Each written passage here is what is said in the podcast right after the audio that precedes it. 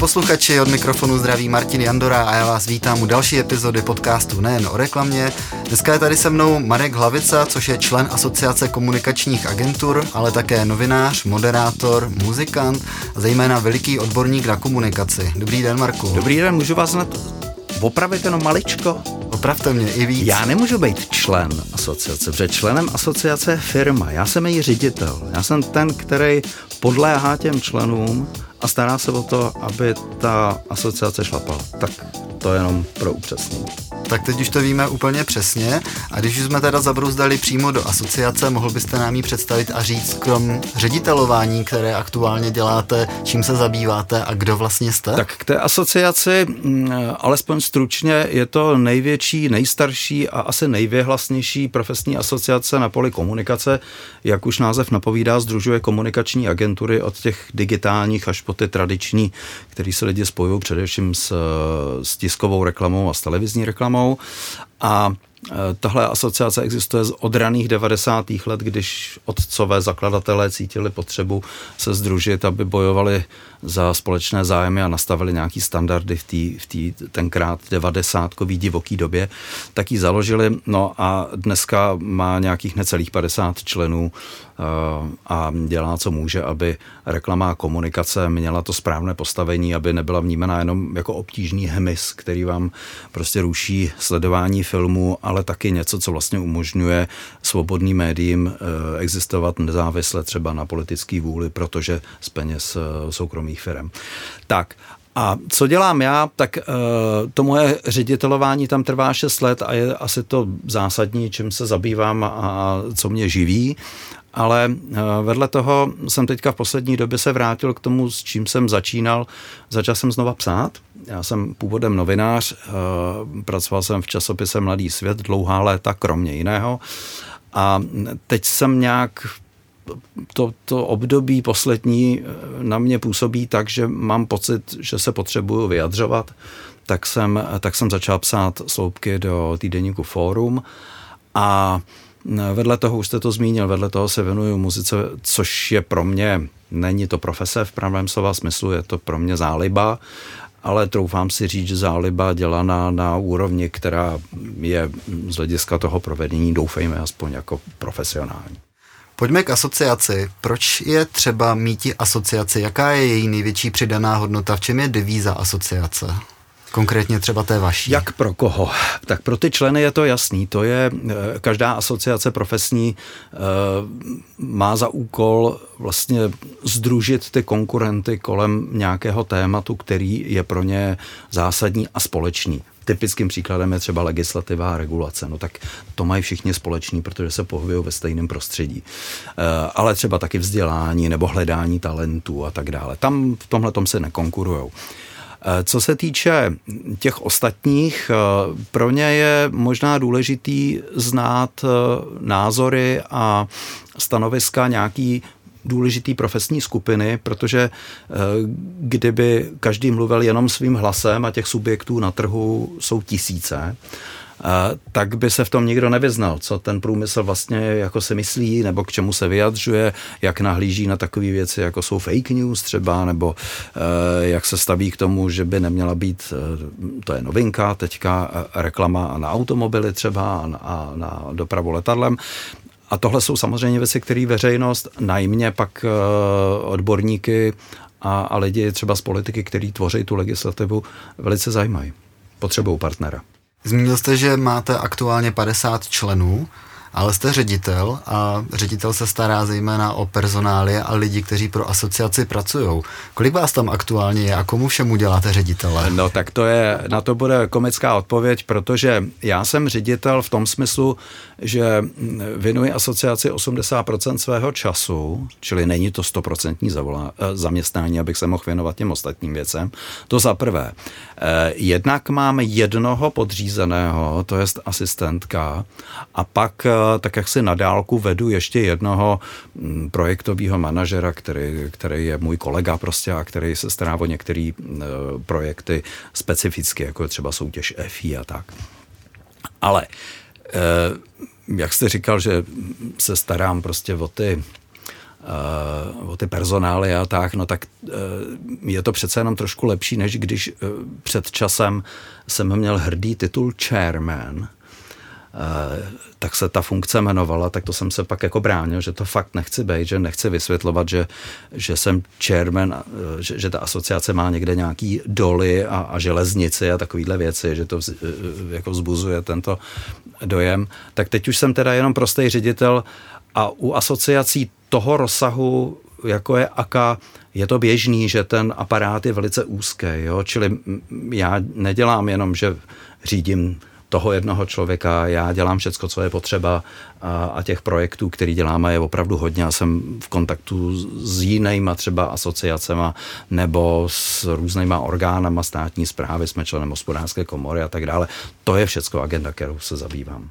A projekt, kterému teďka věnujete nejvíce času, zmínil jste, že jich je hodně, tak co vás teďka nejvíce pálí, na čem aktuálně pracujete, co byste rád představil posluchačům? Já bych asi určitě e, zmínil už jednou zmiňovanou soutěž EFI. To je totiž eh, alespoň podle výzkumu a podle ohlasu je to nejprestižnější profesní soutěž v oboru komunikace, protože to není soutěž krásy, co se komu nejvíc líbí, ale je to soutěž skutečných, prokazatelných eh, výsledků komunikace. Čili tam se dovíte, jestli korunu, kterou vložíte do reklamy, dostanete zpátky pokud možno násobně, a nebo ne.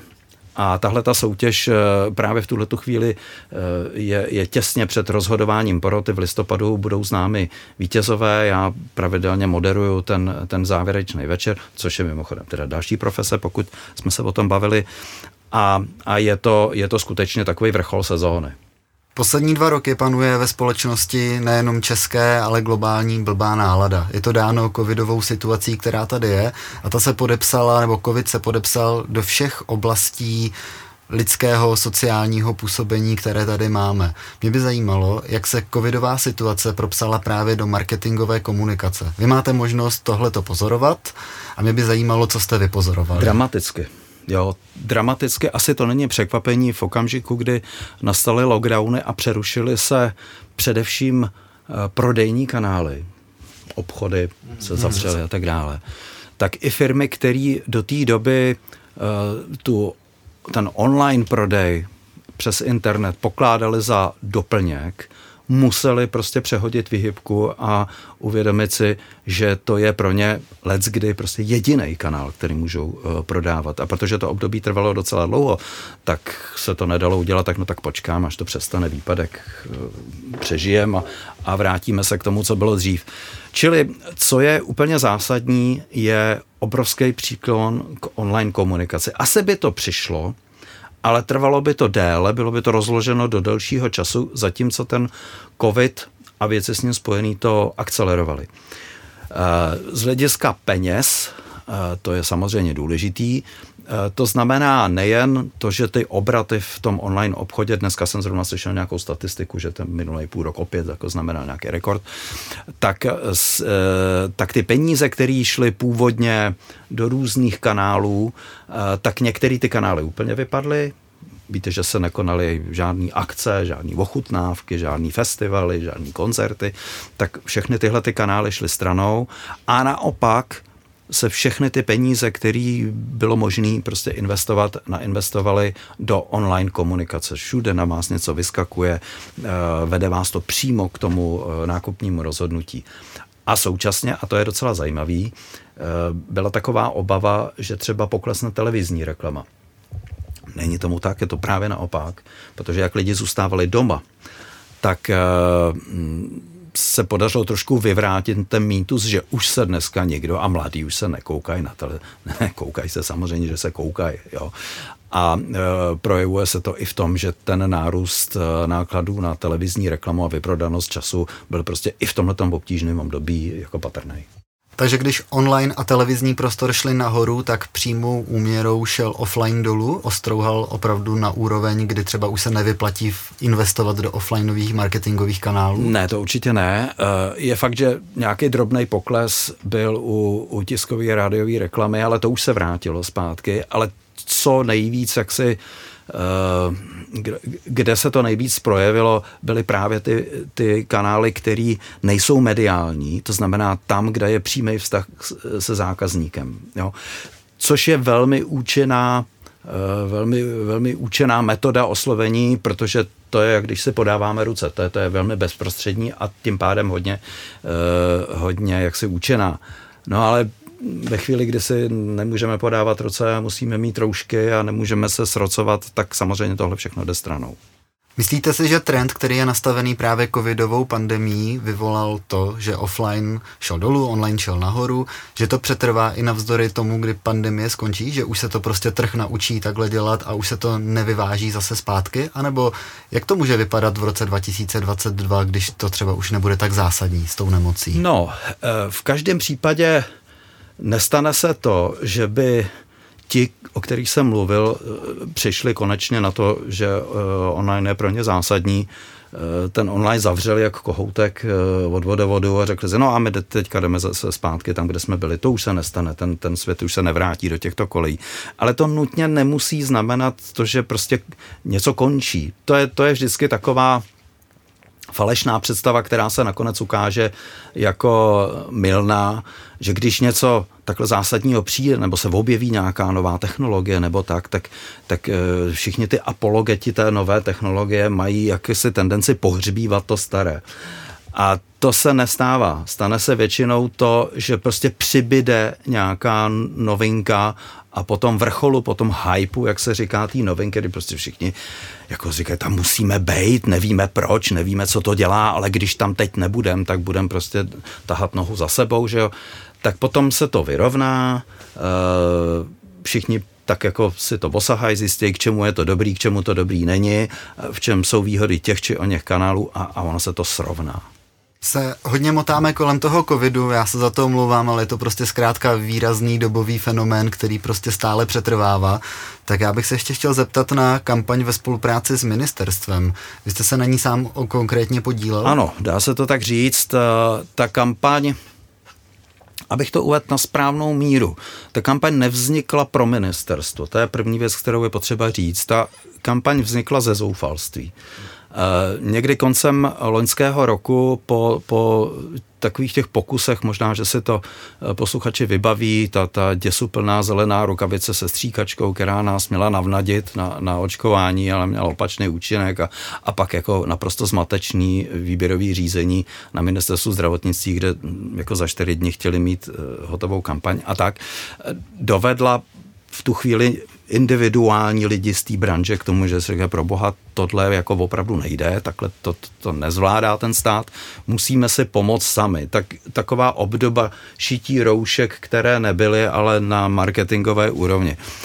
A protože tenhle ten pocit sdílelo mnoho lidí, tak se podařilo dát dohromady neformální nějak jaksi institucionalizovanou skupinu vysokých škol, jednotlivců, agentur, asociací, eh, výzkumných agentur, který vytvořili tu kampaň. A od začátku se moc nepočítalo s tím, že by ten stát, protože jsme ho pokládali za, za impotentní v tomhle smyslu, eh, že by jako se toho chopil. Jo? Původně to bylo myšleno tak, že to nabídneme těm soukromým subjektům, který už v tom předchozím období zainvestovali vlastní peníze na vlastní reklamu do toho, aby se nosily roušky a děkujeme zdravotníkům a tak. To byly, to byly soukromí eh, prostředky, takže touto cestou eh, se pokusíme teda získat nějaký prostor v médiích, který by přesvědčil eh, občanstvo. Ale pak se nakonec přece jenom podařilo dohodnout s úřadem vlády, který vypsal to výběrové řízení, takže nakonec ta kampaň stála na obou těch nohách. Dílem na těch firemních a, a dílem eh, na té státní kampani, která pak byla vidět v televizi a, a, a na billboardech a tak. Čili ta byla zaznamenána asi větším počtem lidí. Ale ta věc už skončila a Dneska, dneska vlastně neběží žádná kampaň, což je škoda, protože ještě nejsme na těch číslech, na kterých bychom měli být. Eh, a je otázka, jestli a jak moc by kampaň a jak by měla vypadat eh, tomu pomohla. Určitě by to musela být jiná kampaň, než ta, co jsme, kterou jsme vedli půl roku eh, předtím a museli by ji zase zpracovat prostě odborníci na komunikaci. Jsou nějaká jiná další specifika, když zadavatelem marketingové kampaně je stát oproti třeba soukromému sektoru, když porovnáte tyto dvě veličiny vedle sebe? Normální reakcí na tuhle otázku je zaplakat, že jo? protože ta specifika jsou jako obrovská. V první řadě ten zadavatel je omezen zákonem o zadávání veřejných zakázek, který možná výborně funguje na potrubí a na kancelářský papír a tak, ale na ty disciplíny, které e, jsou měkký a kde se rozhoduje podle kvality a ne podle ceny, tak tam eh, ono to samozřejmě jde a, a děje se to, ale eh, obava úřadů a řekl bych spíš těch úředníků konkrétních, eh, popasovat se nějak s tím, že prostě neposuzují podle, podle nějaký měřitelný míry, ale podle toho, co si myslí, že, by, že bude fungovat eh, a oni často nejsou odborníci, takže se jim to těžko posuzuje, to nelze se divit, eh, tak tahle ta ochota je relativně nízká, jo? protože navíc ještě musíme vzít v úvahu, že když oni v nejlepší vůli e, něco takového udělají, tak pak tam přijde nějaká kontrola, která tomu rozumí ještě o, o 80% míň. A strašně se diví, jak to, že rozhodli takhle, když tadyhle to bylo levnější. Jo. Ale mm, je to, je to nějaký dlouhodobý boj právě i aky my jsme v tom hodně aktivní, eh, napravit tohleto prostředí, aby se ty veřejné zakázky v komunikaci aspoň v tomto smyslu trošku přibližovaly těm komerčním, kde to samozřejmě vůbec není téma. Jestli se nepletu, tak AKA zpracovávala právě analýzu veřejných zakázek v oblasti komunikace. Eh, jaké byly její výsledky a co s těmi výsledky dále dělat? Komu jste je předali a co si z nich kdo odnesl? My jsme je předali našim členům, my jsme je předali médiím. Mm, takhle, ta statistika ukazuje, kolik výběrových řízení se vypsalo, kolik se jich zadalo, v jakém objemu ty prostředky jsou, kolik jich bylo zrušeno. To je asi tak to, co z té statistiky lze získat za informace. Z toho pak vyplývá jeden nejdůležitější údaj a to je ten objem těch peněz. Jak, jak moc peněz vlastně stát uh, investuje do komunikace s občany. A můžu říct, že je to uh, že jsou to necelá 2% celého toho objemu Eh, prostředků na komunikaci, asi je to asi 120 miliard korun na celou komunikaci, to průmyslový ob, eh, ten, ten obor dělá. Jo? Jenom pro porovnání metalurgie, těžba kovů eh, a hutnictví je 170 miliard, čili to není malý balíček, to je mnohem víc než já nevím, textilní průmysl a, a tak dále. Čili ten průmysl je velký, a z něho veřejné zakázky tvoří 2 miliardy zhruba. Bylo to míň. A když se podíváme do eh, zemí demokratických na západě, tak ten poměr mezi velikostí trhu a tím, jakou část toho trhu zaujímají veřejné zakázky, je 15, 18, 20 Tam je to dominantní, skutečně zásadní zadavatel. Jo? Všech, a, a není to jenom stát, ale jsou to i obce a kraje a, a instituce zřizované typu Národní divadlo a Český rozhlas a tak dále. Jo? E, čili to všechno tam patří a e, je to podle našeho názoru jaksi odrazem toho, že ten stát se s těmi občany baví a má potřebu vysvětlovat, co dělá a proč to dělá. A na té covidové situaci se ukázalo, že tohle to ten náš stát nedělá a nepokládá to za důležitý. Čili, že stačí vystoupit v televizi a říct a od zítřka prostě budeme všichni chodit po rukou a očekává se, že se začne chodit po rukou. Ale tak to není. Prostě v demokratické společnosti dokonce i ti, kteří byli zvoleni a mají mandát, jako celou tu dobu toho svého mandátu musí jako těm lidem vysvětlovat, proč mají chodit po rukou. A kdyby to tak bylo, tak by pravděpodobně ten podíl veřejných zakázek byl vyšší. Dobře, ale jak z toho ven? Protože mě napadá, aby někdo kvalitně zadával státní zakázky, ohledně marketingu, tak potřebujete k tomu odborníky, kteří tomu rozumí. Těch není mnoho a když je někdo odborník, který tomu rozumí, vyzná se v tomhletom světě, tak pravděpodobně tohle to dělá v soukromém sektoru, kde je třeba lépe doceněn, rozhodně lépe ohodnocen finančně a má třeba volnější ruku než právě v tom státem svázaném aparátu. Měl by tedy stát začít více do tohohle investovat řekněme, zdroje, vzdělání, peníze, jak donutit lidi, kteří tomu rozumí, aby pozvedli úroveň státního marketingu? Já bych nebyl až takový skeptik, protože zaprvé ta veřejná sféra uh, už dneska není tak mizerně placená, jak byla samozřejmě.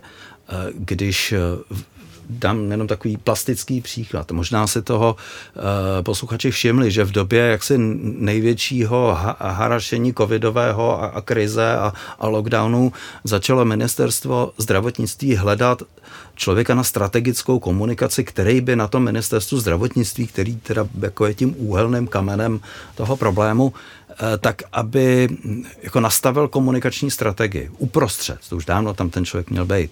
Ale co je nejhorší, za toho marazmu, který prostě eh, v té době eh, všeobecně panoval, mu mohla ta státní zpráva nabídnout nějakých 40-50 tisíc korun. Člověk, krizový manažer, který by nastoupil do této pozice, musí mít dvoj až trojnásobek. Jinak prostě takový člověk neexistuje, který by to dělal za 50 tisíc. Nebo to musí být někdo, kdo není dostatečně vybaven, nebo si toho není vědom, že je tak vybaven. Jo. A podceňuje se.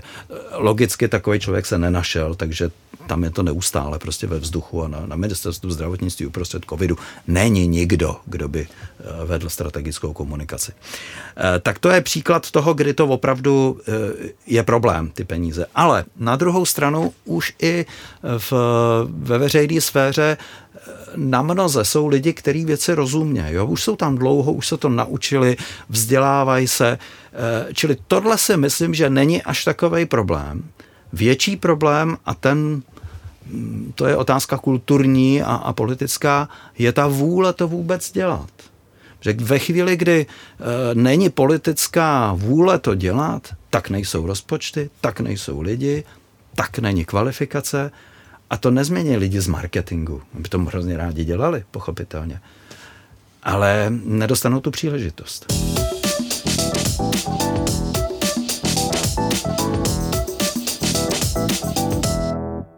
Tady už několikrát padlo slovo odborník na marketingovou komunikaci a zatím je to pro mě taková chiméra.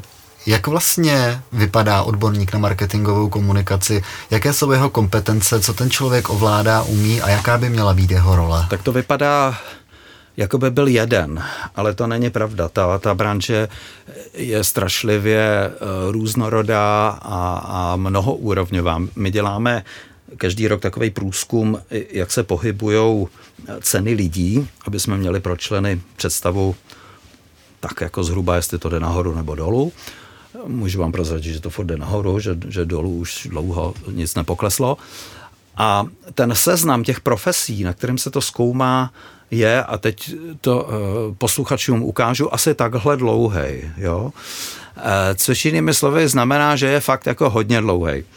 Eh, a teď někde na dně toho, na dně toho seznamu jsou profese, které jsou takový jakoby komoditního typu, ty lidi dělají rutinní věci, DTP studio třeba, jo? to jsou ty, kteří upravují uh, věci pro tisk, nakonec, jako ten, ten finish toho.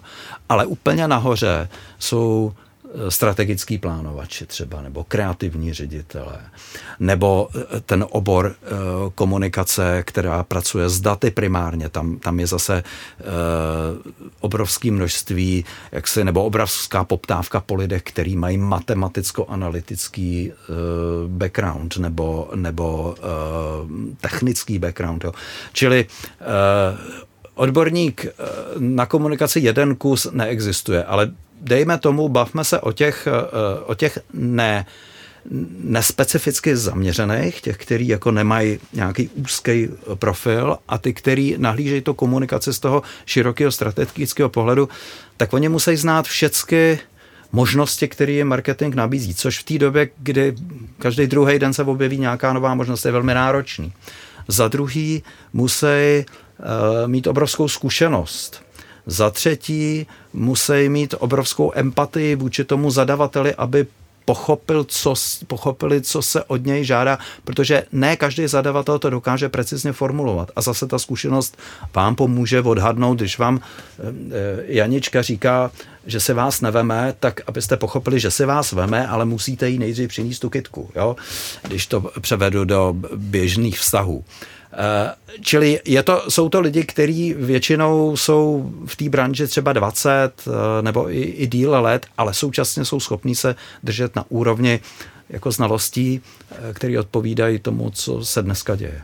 A ty znalosti se dají naučit dneska ve škole, nebo je spíš důležité věnovat se tomu prakticky dlouhodobě? Druhé je správně. V té škole vám samozřejmě dají nějaký základ, ale už z principu škola vyučuje vždycky mm, jako historii toho oboru, který učí, jo? protože ho nejdřív musí reflektovat, přetavit do nějakého učiva a pak vám ho předá, eh, pokud nemá vlastní výzkumný pracoviště třeba. Ale eh, jsou školy, které to dokážou kombinovat. Třeba Vysoká škola kreativní komunikace je soukromá škola, eh, kterou jsme my jako AKA pomáhali eh, jak si dostat do toho prostředí akademického. A tam oni mají vlastní agenturu, učí tam lidi z praxe, čili eh, ty studenti, kteří absolvují normálně prostě teoretické předměty a učí se, jak jsme byli zvyklí, tak současně v tu chvíli už pracují na reálných projektech a můžou se učit eh, i tu praxi. To pak je velmi cený. Jestli se dá komunikace oceňovat, jakože vy ji oceňujete, tak musí být měřitelná. Mě by zajímalo, jaká kritéria jsou měřitelná na sdělení komunikačním, abych mohl říct, tohle to je opravdu nejlepší sdělení, které tady třeba dneska padlo. Jestli je nejlepší, to, to, to, to se dá posoudit jenom podle toho, že nejlíp funguje. Jo? Na začátku každý komunikace musíte mít nějaký záměr. Nejhorší je, a ne, že by se to někdy nestávalo, že přijde zadavatel a řekne, já chci kampaň na něco. Jo? A vy se ptáte, no a co by se jako mělo stát potom? Jako, proč tu kampaň chcete? No, protože prostě, aby to bylo vidět. No to není měřitelný cíl, čili je dost těžký ho naplnit. U komerčních kampaní je to v zásadě jednoduchý, tam buď chcete něco prodat, nebo chcete posílit značku, ať už její vnímání, nebo e, nějakou pozici na trhu, nebo i, i zvýšit podíl na trhu a tak dále. Což jsou měřitelné hodnoty. Buď to podle toho, jak se co prodává, že jo, nebo jsou výzkumní metody, které vám změřejí to vnímání značky a tak dále. E, pak jsou pak jsou kampaně, které mají nějakým způsobem posunout myšlení lidí. Buď jejich chování, například přijďte k volbám, natáčíme pár hodin před otevřením uh, volebních místností, anebo myslete si o tom to a to, což vás pak následně povede k nějakému chování a jednání. Uh, tam se tyhle ty věci dají měřit, uh, nebo měří se obvykle nějakým výzkumem veřejného mínění. Těch je mnoho druhů a různých metod a tak to je věda sama o sobě. Ale abyste to mohl posoudit, tak jak vy jste se ptal, tak to hold musíte za prvé si říct, co je mým cílem a za druhý proměřit, jestli ten cíl byl splněn. Budete se divit, jak málo se to děje. Jak eh, málo vlastně ty zadavatelé chtějí vědět, jestli dosáhli toho, eh, o co usilovali. Eh, je to dílem, protože ta doba jde tak strašně rychle, že se nechtějí jak si otáčet zpátky a, a jedna kampaň e, stíhá druhou a vlastně až na konci roku se uvidí, jak to celé všecko dopadlo. A za druhý to měření samozřejmě něco stojí. Takže musíte si zvážit, jestli vám to stojí za to, protože každý poučení hold nese nějaký náklad. Člověk musí nabít té životní zkušenosti pro to, aby mohl tuhle tu profesi řádně vykonávat, to jsem nabil z našeho povídání, ale také musí ovládat jazyk, určitě nepochybně, protože každé sdělení je vázáno s nějakým jazykem a s komunikací. Vy jste profesně původně novinář, navzdory tomu, že už se tomu dnes nevěnujete, ale zajímalo by mě, jak moc novinářská profese vám pomohla k tomu, kde teďka jste. Uh, to je zvláštní dotaz. Já bych ještě se vrátil k tomu východisku vašemu.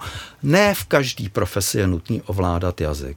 Jsou animátoři, jsou filmaři, jsou kreslíři, fotografové, který samozřejmě taky jako se musí domluvit, ale není to o nějakých precizních formulacích a tak.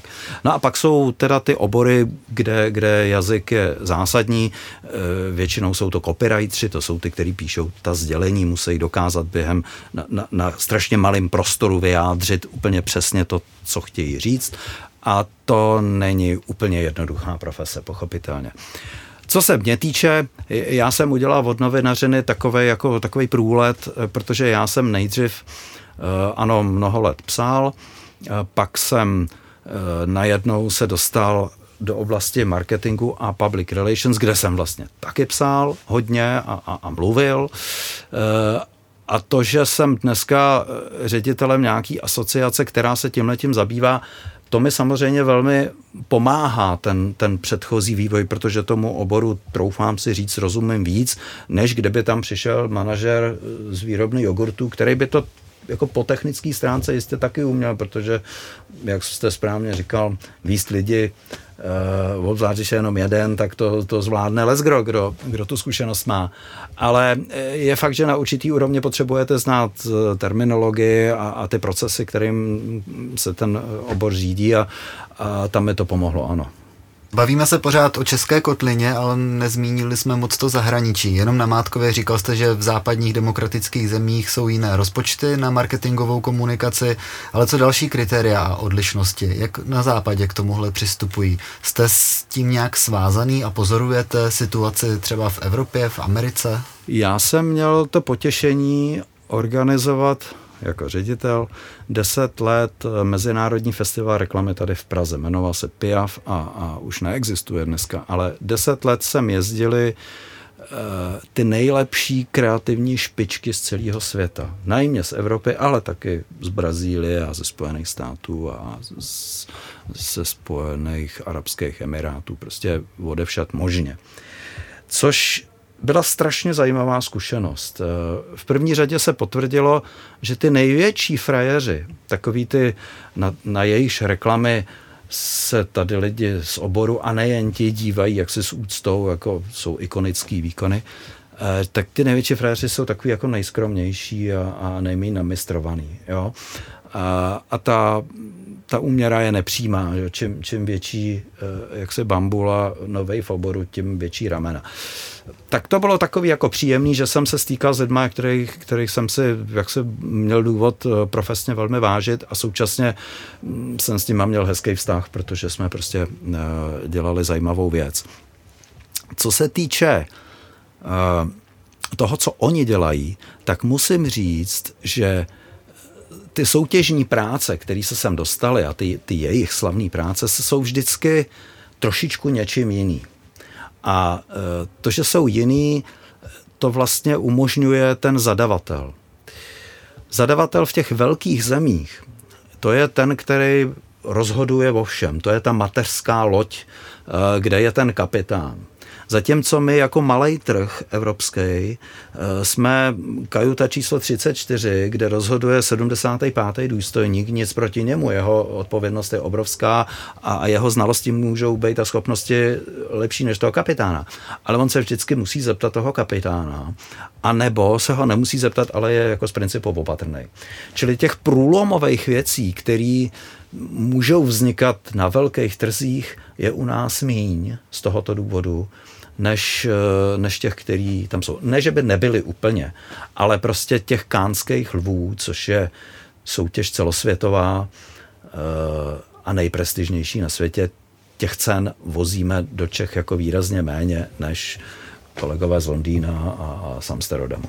A když se bavíme o oceňování, tak neřešme ten globál, pojďme zpátky na náš píseček. Jaké soutěže a jaké ceny se vlastně v této oblasti udělují v České republice? Tak já už jsem zmiňoval EFI, to je soutěž eh, efektivity, kde musíte dokládat data a, a, musí být neprůstřelná.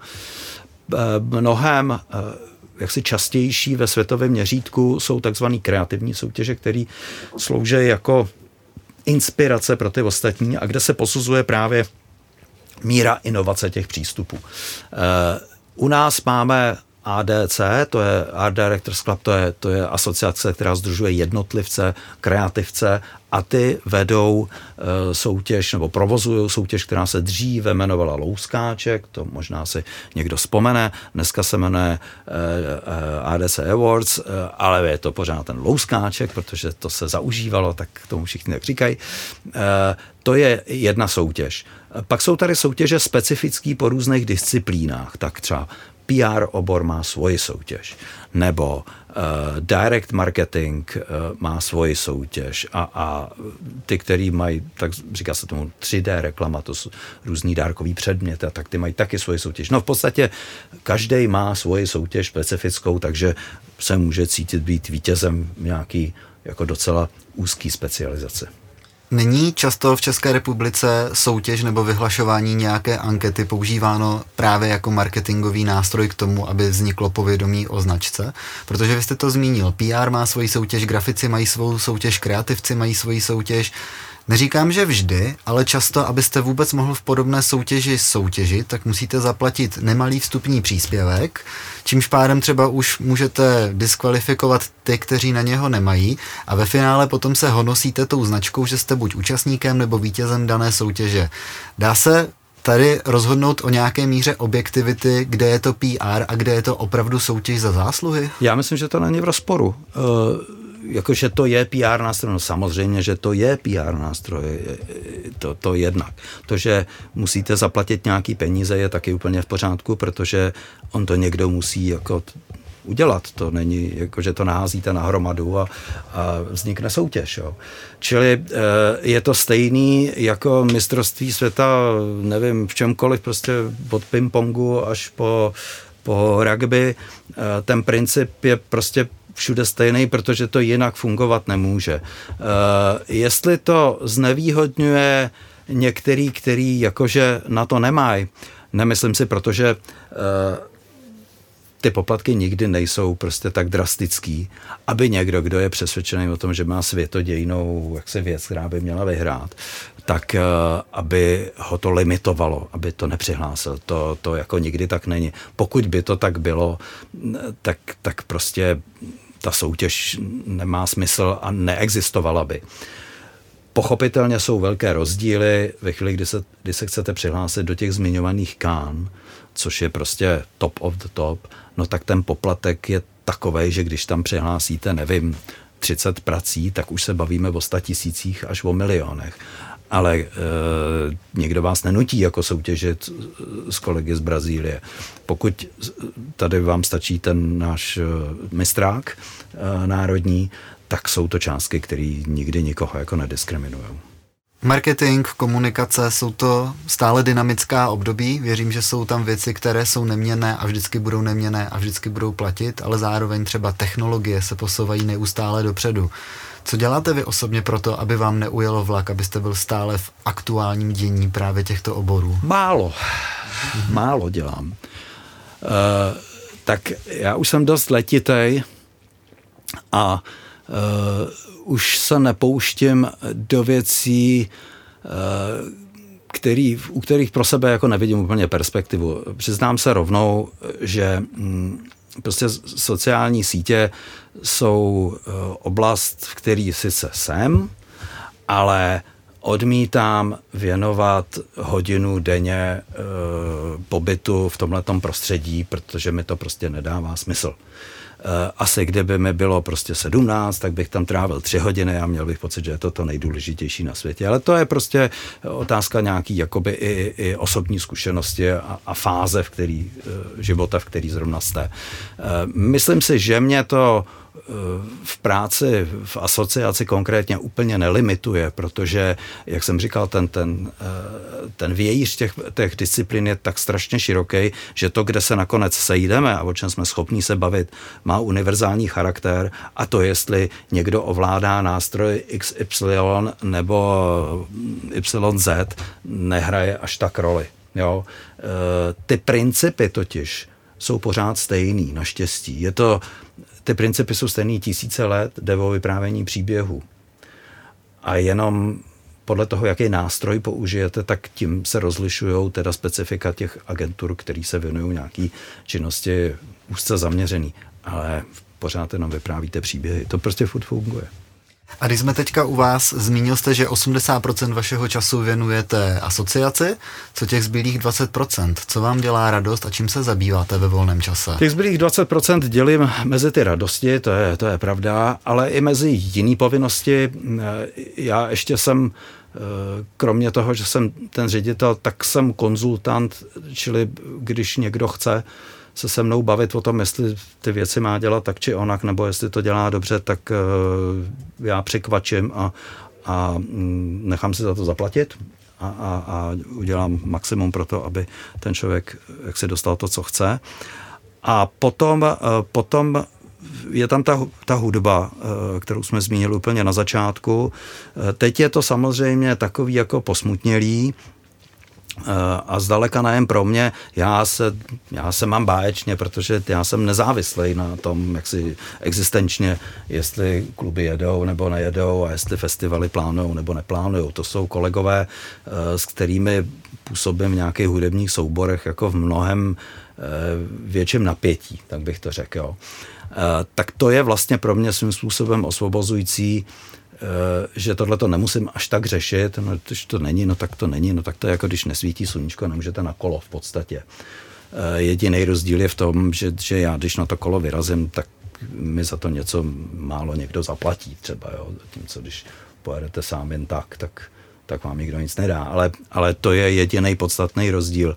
Uh, ale těší mě to hodně samozřejmě. A všechno, co s tím souvisí, kromě toho se zajímám o, o výtvarný umění, takže když nemůžu hrát a zpívat, no tak uh, si zábavu najdu. Jste bluesman a jazzman, jestli se nepletu? No, ono to krabičkování je takový problematický. No, řekněme, že mám k tomu blíž ne, než eh, k synthpopu 80. let. A stalo se to přirozeně, trvá to už dlouhodobě, anebo jste musel do téhle hudby dozrát? Protože mnohdy se to právě stává, že lidé do ní musí dozrát. Ne, ne, ne. Je to, je to uh, výsledek uh, mého diletantismu, jo, protože uh, já jsem začal, eh, já takhle, já jsem kdysi hrál na klavír, protože můj dědeček byl hudební skladatel vážné hudby, dirigent a chtěl, aby nějaký jeho ratolesti eh, šli v jeho šlépějch. Všichni jeho ratolesti prostě zklamali, eh, mě nevýjímaje, protože jsem s tím v sedmý třídě seknul jako s nenáviděnou činností, že, která slzy pot a, a, a úspěch žádnej. A pak o mnoho později uh, jsem, se, jsem prostě propad v té době, který člověk tomu tak jako propadá, uh, rocku, jazzu a všem a blues a všem těmhle těm prostě věcem. Uh, a, a měl jsem půzení se tomu nějak věnovat jako zpěvácky, protože jsem na nic nehrál, to už jsem zapomněl na ten, na ten klavír. Že? E, nějak se tomu zpěvácky věnovat a spojil jsem se s vaším kolegou, novinářem a tehdy ještě mým kolegou Milanem Tesařem, což dlouhá léta byl, teď čerstvě není, eh, šéf kulturní rubriky Reflexu, eh, který taky hrál na kytaru. A my jsme vytvořili takový duo a protože jsme byli oba dost jako nemožní, jsme nebyli hudebníci, že jo, tak jsme se shodli na tom nejjednodušším, na čem jsme mohli, což je blues. To je, to je velmi jednoduchá, harmonicky, e, i, i jak se stavbou, e, prostinká struktura, která ale, když ji interpretujete s dostatečným nasazením a, a jako opravdu tím soulovým způsobem, tak funguje. Jo? A e, snad můžu říct, že jsem v sobě odhalil tu schopnost právě téhle interpretace a proto jsem vlastně uh, u toho zůstal a tak jako jsem se rozběhl těm, těm příbuzným žánrům a nikdy jsem se necpal Uh, nikdy jsem nebyl žádný miraj prostě, jo, to, to jako uh, mě nemohlo potkat nikdy. Uh, takže odpověď přímá na otázku, ano, trvá to dlouho, ale nemusel jsem dozrávat. Máte radši svobodu, kterou přináší zaměstnání na volné noze, anebo právě to zaměstnání jako být něčím zaměstnancem? Eh, prošel jsem si všemi fázemi eh, zaměstnavatelských vztahů, byl jsem i, i vlastně spoluvlastník nějaký firmy. Eh, ta, ta volná noha mě vyhovuje nejlíp. Arci platí, že když máte práci, tak je to senzační a když nemáte práci, tak to teda jako vůbec není senzační. Ale ta svoboda je pro mě asi důležitější než ta jistota.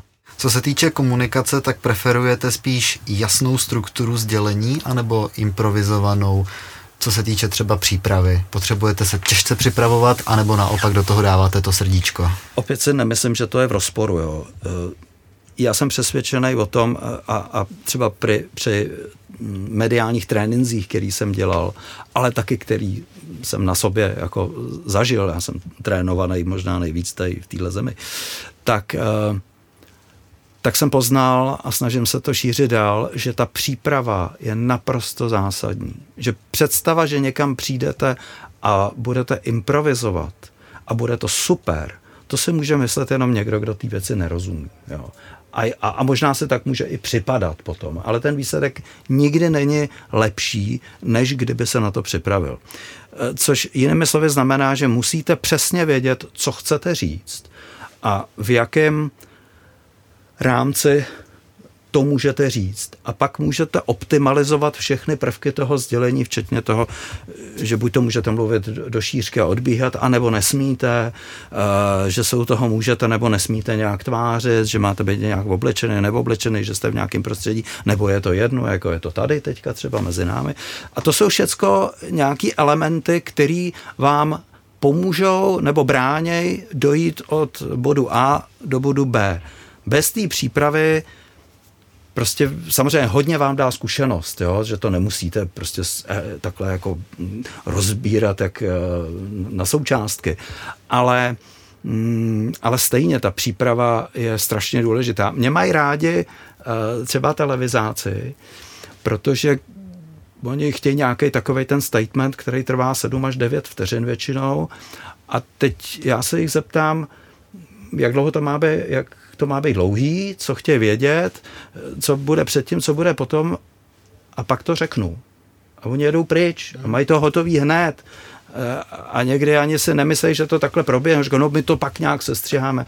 To není třeba, to není třeba. Jo. Čili uh, a to srdce, o kterém jste mluvil, tu přesvědčivost, tu schopnost to prostě reprodukovat způsobem, který vypadá, že to teď vás to napadlo, tu získáte teprve ve chvíli, kdy jste vnitřně naprosto uh, klidnej a naprosto, mm, jak si máte jasno, co chcete a jakým způsobem říct. Pak to můžete v uvozovkách zahrát velmi přesvědčivě. Jako herec, který nezná text a, a blábolí, nikdy nebude vypadat velmi přesvědčivě. Nás teďka společně poslouchají lidi z našich oborů, zejména marketingu, reklamy, PR, komunikace, kreativy, zkrátka lidi, se kterými denně spolupracujeme a pracujeme. A mě by zajímalo, jestli za sebe jako za Marka Hlavicu máte pro ně nějaké sdělení, které byste jim touto formou rád interpretoval. Hmm, takový jako poselství budoucím generacím. Ah, no, toho by bylo hrozně moc, ale možná řekl bych, dvě věci, které zdánlivě vypadá, že, že se vylučují, ale nevylučují. Eh, nebuďte pišní a nedržte se při zemi. Ta naše branže tím, že je to funkce služebná, to znamená, že někomu něco poskytuje, má občas tendenci eh, jak si podlejzat tu laťku a, a ztrácet hrdost k vlastní škodě. A na druhou stranu, ve chvíli, kdy teda se zabouchnou dveře za tím klientem, tak má někdy takovou tendenci si tenhle ten takový jako ústrk eh, kompenzovat tím, že jsme prostě hrozný machři jo, mezi sebou. Ale když se otevřou dveře k tomu klientovi, tak jsme zase trpaslíci. A já si myslím, že je dobrý být tak velký, jak člověk je, ať je před dveřma nebo za dveřma. Marku, já vám velice pěkně děkuji za dnešní moc příjemné, milé povídání, za vaši moudrost a za vaši odbornost, kterou jste nám tady přednesl. Díky, že jste si na nás udělal čas i v této vypjaté době a přeju vám hodně štěstí ve vašem dalším snažení, nejenom na poli právě reklamy, sdělení, marketingu, ale také i na tom hudebním a životním. Děkuji moc krát za pozvání a zdravím všechny posluchače. Děkuji, že jste si naladili epizodu podcastu nejen o reklamě. Já se na vás budu zase těšit příště s dalším zajímavým hostem. Ahoj.